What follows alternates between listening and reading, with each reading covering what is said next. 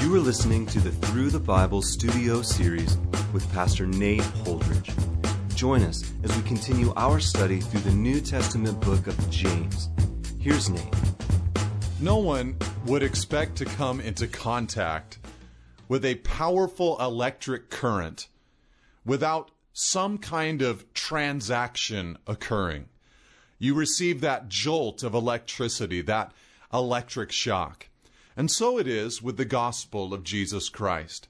When you interact personally and relationally with Jesus, there is a change, there is a transformation, there is an evidence that begins to unfold in your life. In short, contact with Jesus changes us. And that seems to be the point of the message that James is communicating here in the second half of James chapter 2, a section of scripture which is often misunderstood. Mostly because James in this passage says things that almost seem to contradict the rest of the New Testament. James will say in the verses to come, Faith by itself, verse 17, if it does not have works, is dead. He'll say in verse 18, I will show you my faith by my works. In verse 19, he'll say, even the demons believe and shudder. In verse 20, he'll accelerate this theme by saying faith apart from works is useless. And verse 22, faith was completed by Abraham's works.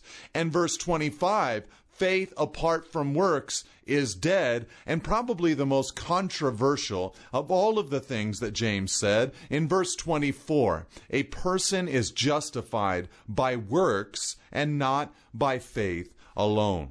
Now, to look at those statements in isolation could cause someone to think that James is contradicting the rest of the New Testament, specifically the Apostle Paul. Uh, time uh, limits us to read or to consider every verse in which Paul espoused salvation uh, by faith, but listen to just a handful. Galatians 3, verse 24. Paul said, So then, the law was our guardian until Christ came, in order that we might be justified by faith. Not justified by works, he says there in Galatians 3:24, but justified by faith.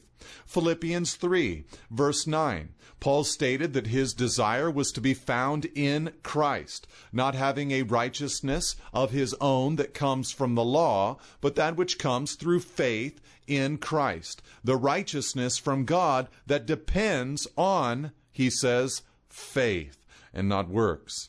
Romans 3, verse 28. We hold that one is justified by faith apart from the works of the law. In Ephesians 2, verse 8, one of the most famous passages, For by grace you have been saved through faith, and this is not your own doing, it is the gift of God. And on and on, Paul would state for us that salvation, justification, uh, being made righteous in the sight of God, is not given to us by works, but it is given to us by faith that we trust in the finished work of Jesus Christ upon the cross. And Paul's argument, of course, was that this has always been the pattern of God. Go back to Abraham, Paul would state. In Romans 4, verse 2 and 3, he would say, Abraham was justified. If Abraham was justified by works, he has something to boast about, but not before God. For what does the scripture say? And he quotes from Genesis Abraham believed God, and it was counted to him as righteousness. And Paul later writes, if it was counted to Abraham, those words were not written for his sake alone, but for ours also, and it will be counted to us who believe in him who raised from the dead Jesus our Lord. Before Abraham had a chance to do any works, before he offered Isaac on the altar unto God. Before any of that, God made Abraham an incredible promise, and Abraham believed God for that promise. And the Bible tells us that it was counted to him as righteousness. And Paul uses that to exemplify justification by faith.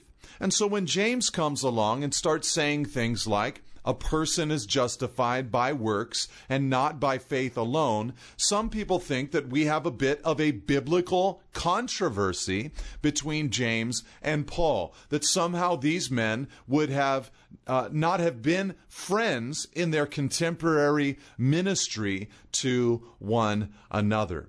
But the important thing to understand is that faith is absolutely important to both of these men.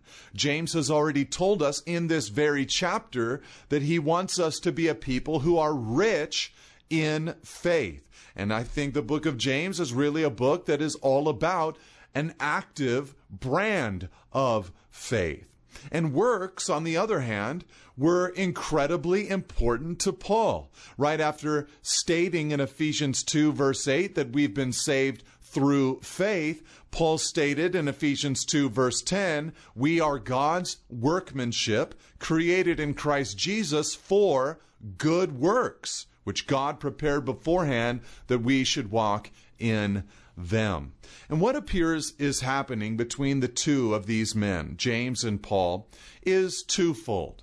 One is you need to picture James and Paul on the same team. Now, they weren't fighting each other face to face, but they were fighting back to back. In other words, James, as he looked out, was fighting a different group than Paul. Paul was continually battling, battling against legalists, people who were trying to add to the gospel works for the sake of salvation and righteousness. A Pharisaical, uh, Judaistic style of legalism, legalism that added on certain works, things like circumcision, that they would add on to faith in order to say, listen, you can believe all day long, but you have to do these things in order to truly be saved. And Paul rejected them. And, and by the way, so did James. In Acts chapter 15, James supported Paul and gave the final word at the Jerusalem council, which stated that in fact, Gentiles did not need to convert to Judaism in order to be saved. Paul was targeting, fighting, battling the legalists. With his back to Paul, James was fighting a different camp. Not the legalists, but the laziest. People who had received the Lord, had been justified by Christ, but were doing nothing. And so both of these men, in their epistles communicate salvation comes not by faith and works. Salvation comes not by faith or works, but salvation comes by faith that works. A real genuine faith is going to evidence itself in fruit in people's lives. Now, on top of all of that, it is probable that James and Paul are using similar words in different ways. Faith, justification, works seem to be used in different ways with some of these men. For instance, the word justification, Paul seems to use it more exclusively as a word to designate salvation before God. Paul seems to use it in one sense to describe a proof of faith to man. And so works are what justify us in the sight of man. They can see that something real has happened inside of us. Well, that's enough of me and my background and some introductory thoughts to this section. It's a tricky one, and so that's why I mentioned some of these things. But let's just jump into the text because the word has so much power here in this in these verses in front of us. He asks a question to begin this section in verse 14. What good is it, my brothers, if someone says he has faith, but does not have works? Can that faith save him? Now, James knows how to grab our attention once again. We have certain sayings that we hold to rather closely as believers. Things like, Jesus is Lord. We would give a hearty amen. And another one of them is, salvation is by grace through faith. And so James asks this question you know, is a faith that is void of works, can that faith really save him. And I wonder here if James is questioning not the power of faith to save, but the reality of a faith that does not work. Is, is, that brand of faith even real faith? I think James is asking. In other words, I think James is saying that the fruitless life isn't a description of the Christian life or the life of a believer. Jesus said in John 15, verse 5, I am the vine and you are the branches. Whoever abides in me and I in him, he it is that bears much fruit, for apart from me, you can do nothing. Jesus isn't looking for empty profession, but he is seeking to make new birth in someone's life. And so basically, what follows here is that James is going to answer this question in verse 26, but he's going to illustrate this question can that dead, defunct, does nothing faith save a man? He's going to illustrate it with five examples in the 11 verses that follow. And these examples help us see the kind of faith that we want to demonstrate in our own lives. The first example is concerning the taking care of practical needs in the lives of others. He says in verse 15 If a brother or sister is poorly clothed and lacking in daily food, and one of you says to them, Go in peace, be warmed and filled, without giving them the things needed for the body, what good is that? So also faith by itself, if it does not have works, is dead. Now, this is one over the top illustration uh, from James. It's hard to imagine someone actually seriously attempting to do something like this. You've got someone who's a believer, they're in the body of Christ, in the church, and they come in. They're poorly clothed, barely able to clothe themselves, they're cold, almost naked, and they're lacking in food for that day. It's not that they don't have a cupboard full of food, it's that they don't have food for that day. And he says, if one of you goes up to that man, says, Listen, I, I have something that I'd like to, to share with you. And all you do is say, Go in peace, be warmed, and be filled. I mean, it's just a ridiculous thing. We understand that without giving them clothing, they won't be warmed. And without giving them food, they won't be filled. Words aren't enough, is what James is saying.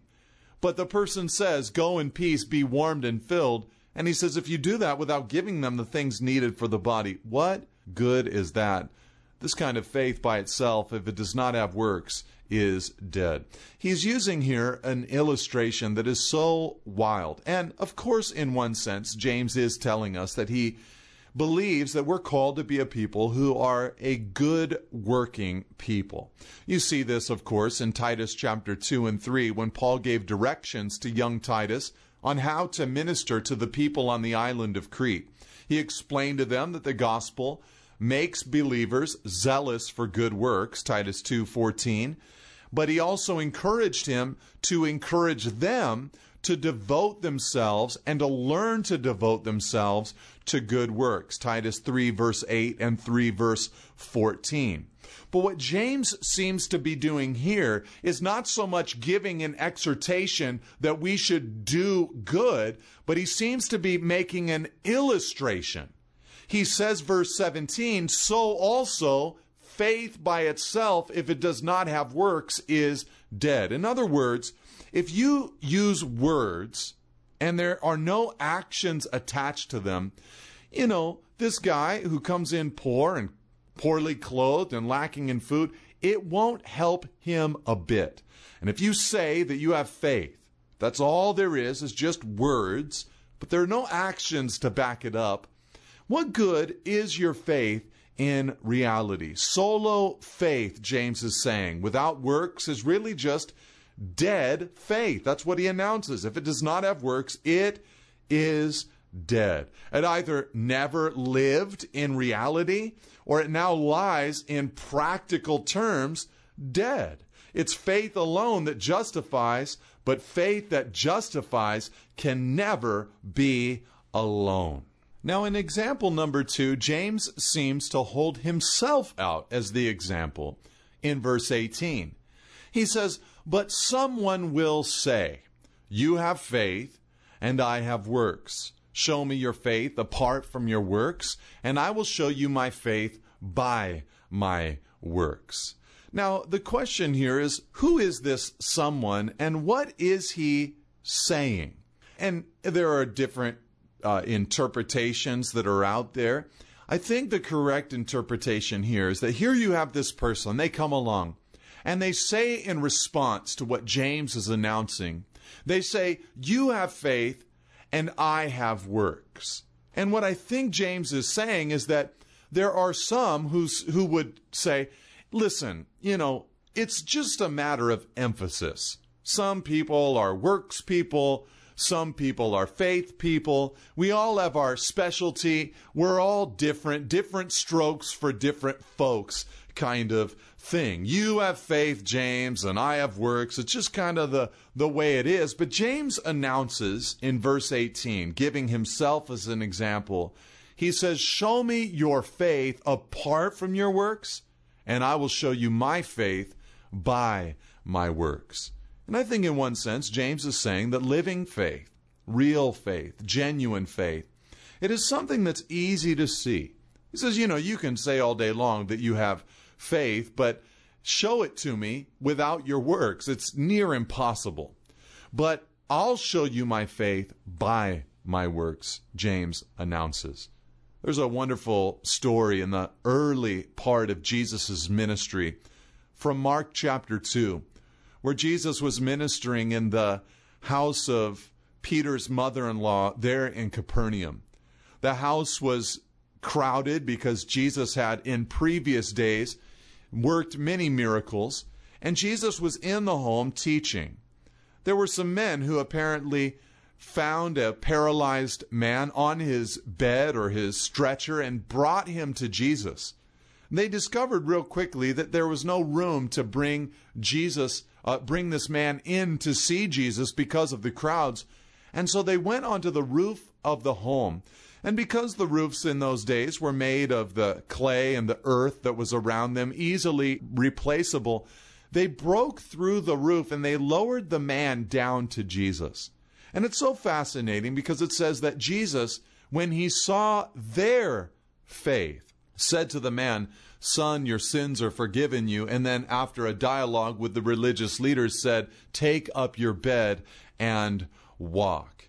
In other words, Jesus, he looked at those men and he saw their faith. It would be one thing for them to say, I believe that Jesus can heal, but it was very obvious that they believed that Jesus could heal by bringing their friend to the roof of the house and lowering him down to Jesus. And the people in our lives, they want to see our faith in action. It's one thing to say, I really love people so much, but you'd rather have others say that they really do love people so much. It should be evidenced within our lives.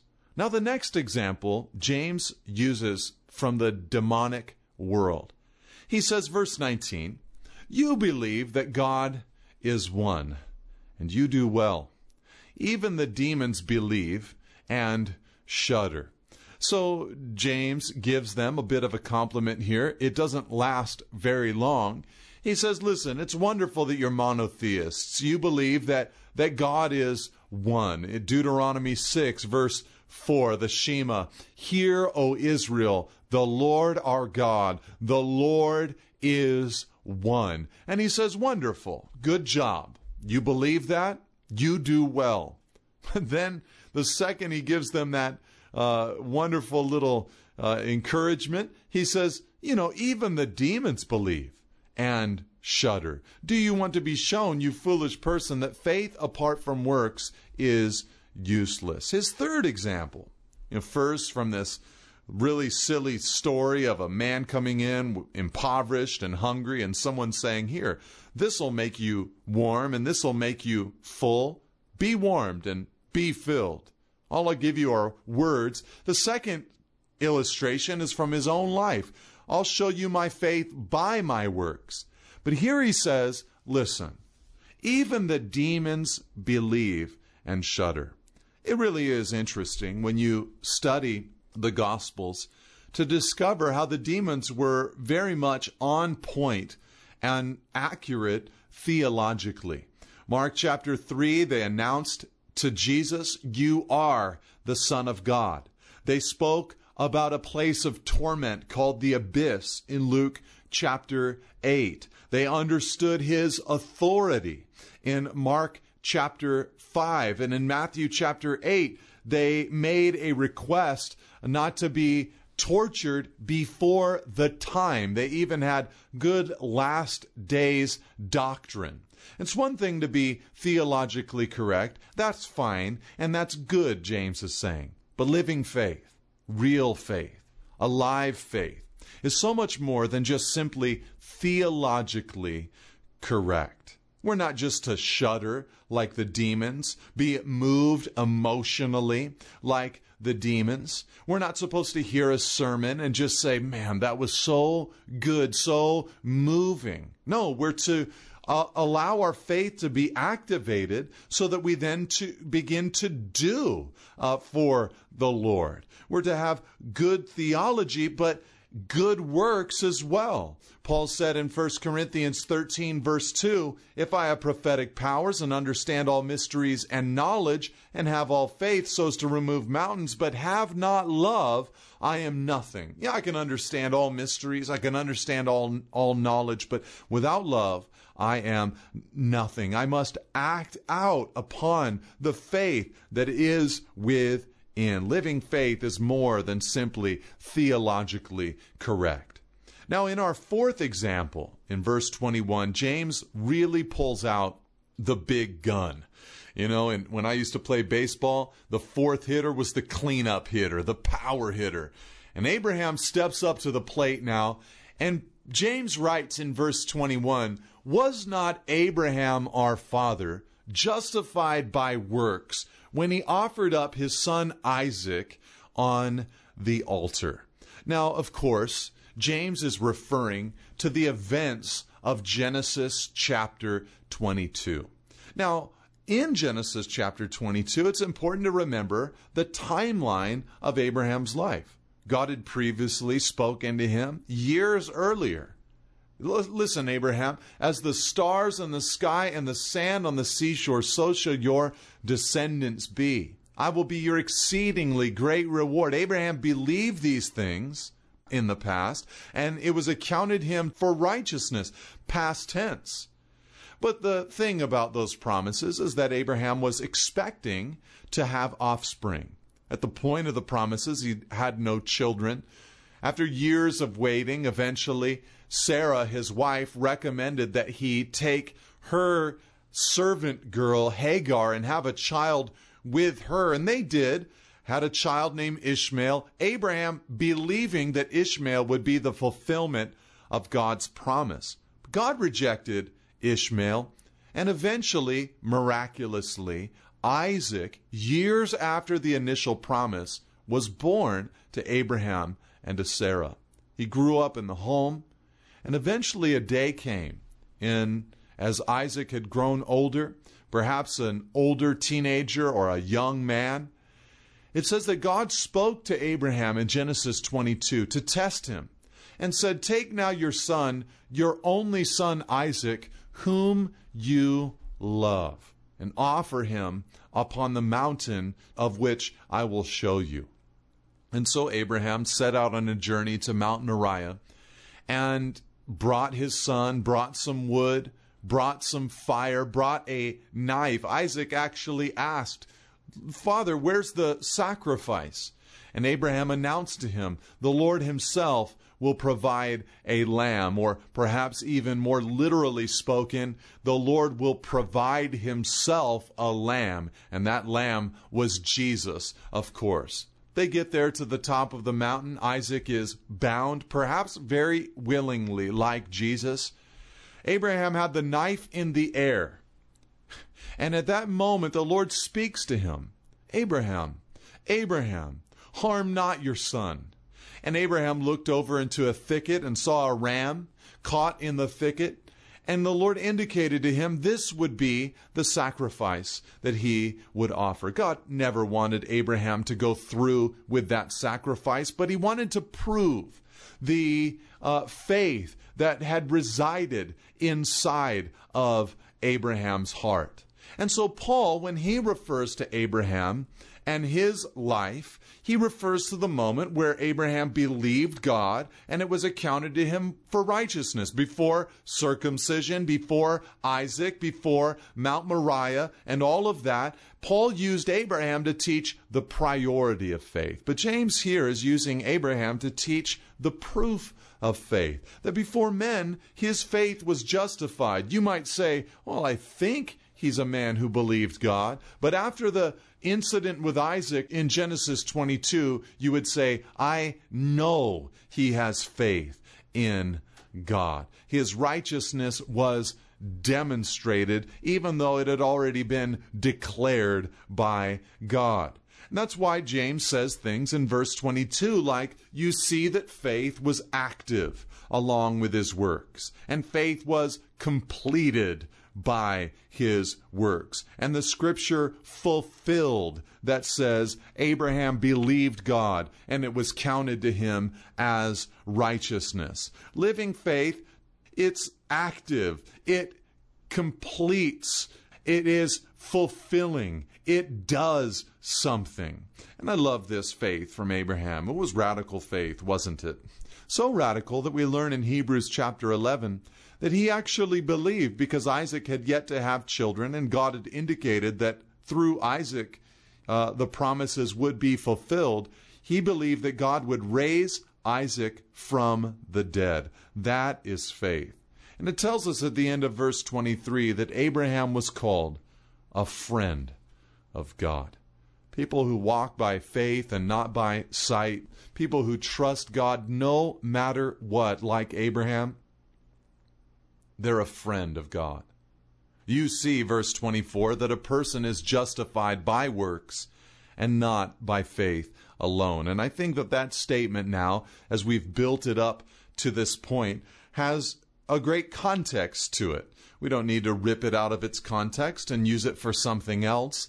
We need to use it appropriately. James is saying, listen, demonstrate your faith, live out your faith, show us your faith. Finally, his last example, briefly, in verse 25.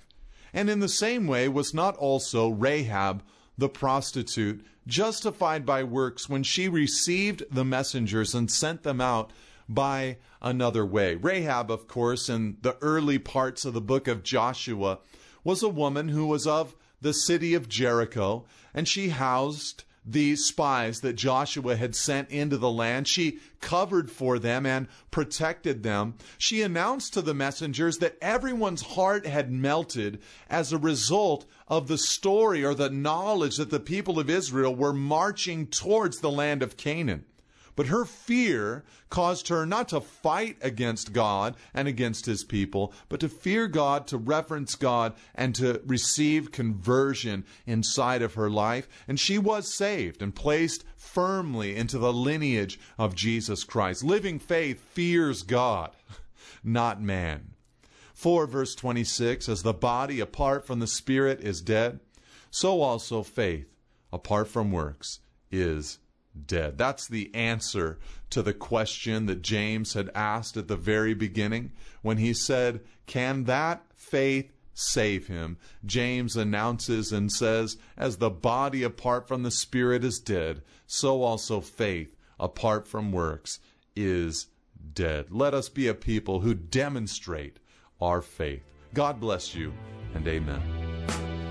Thank you for listening. For additional resources and teachings, or to contact us, please visit us at nateholdridge.com.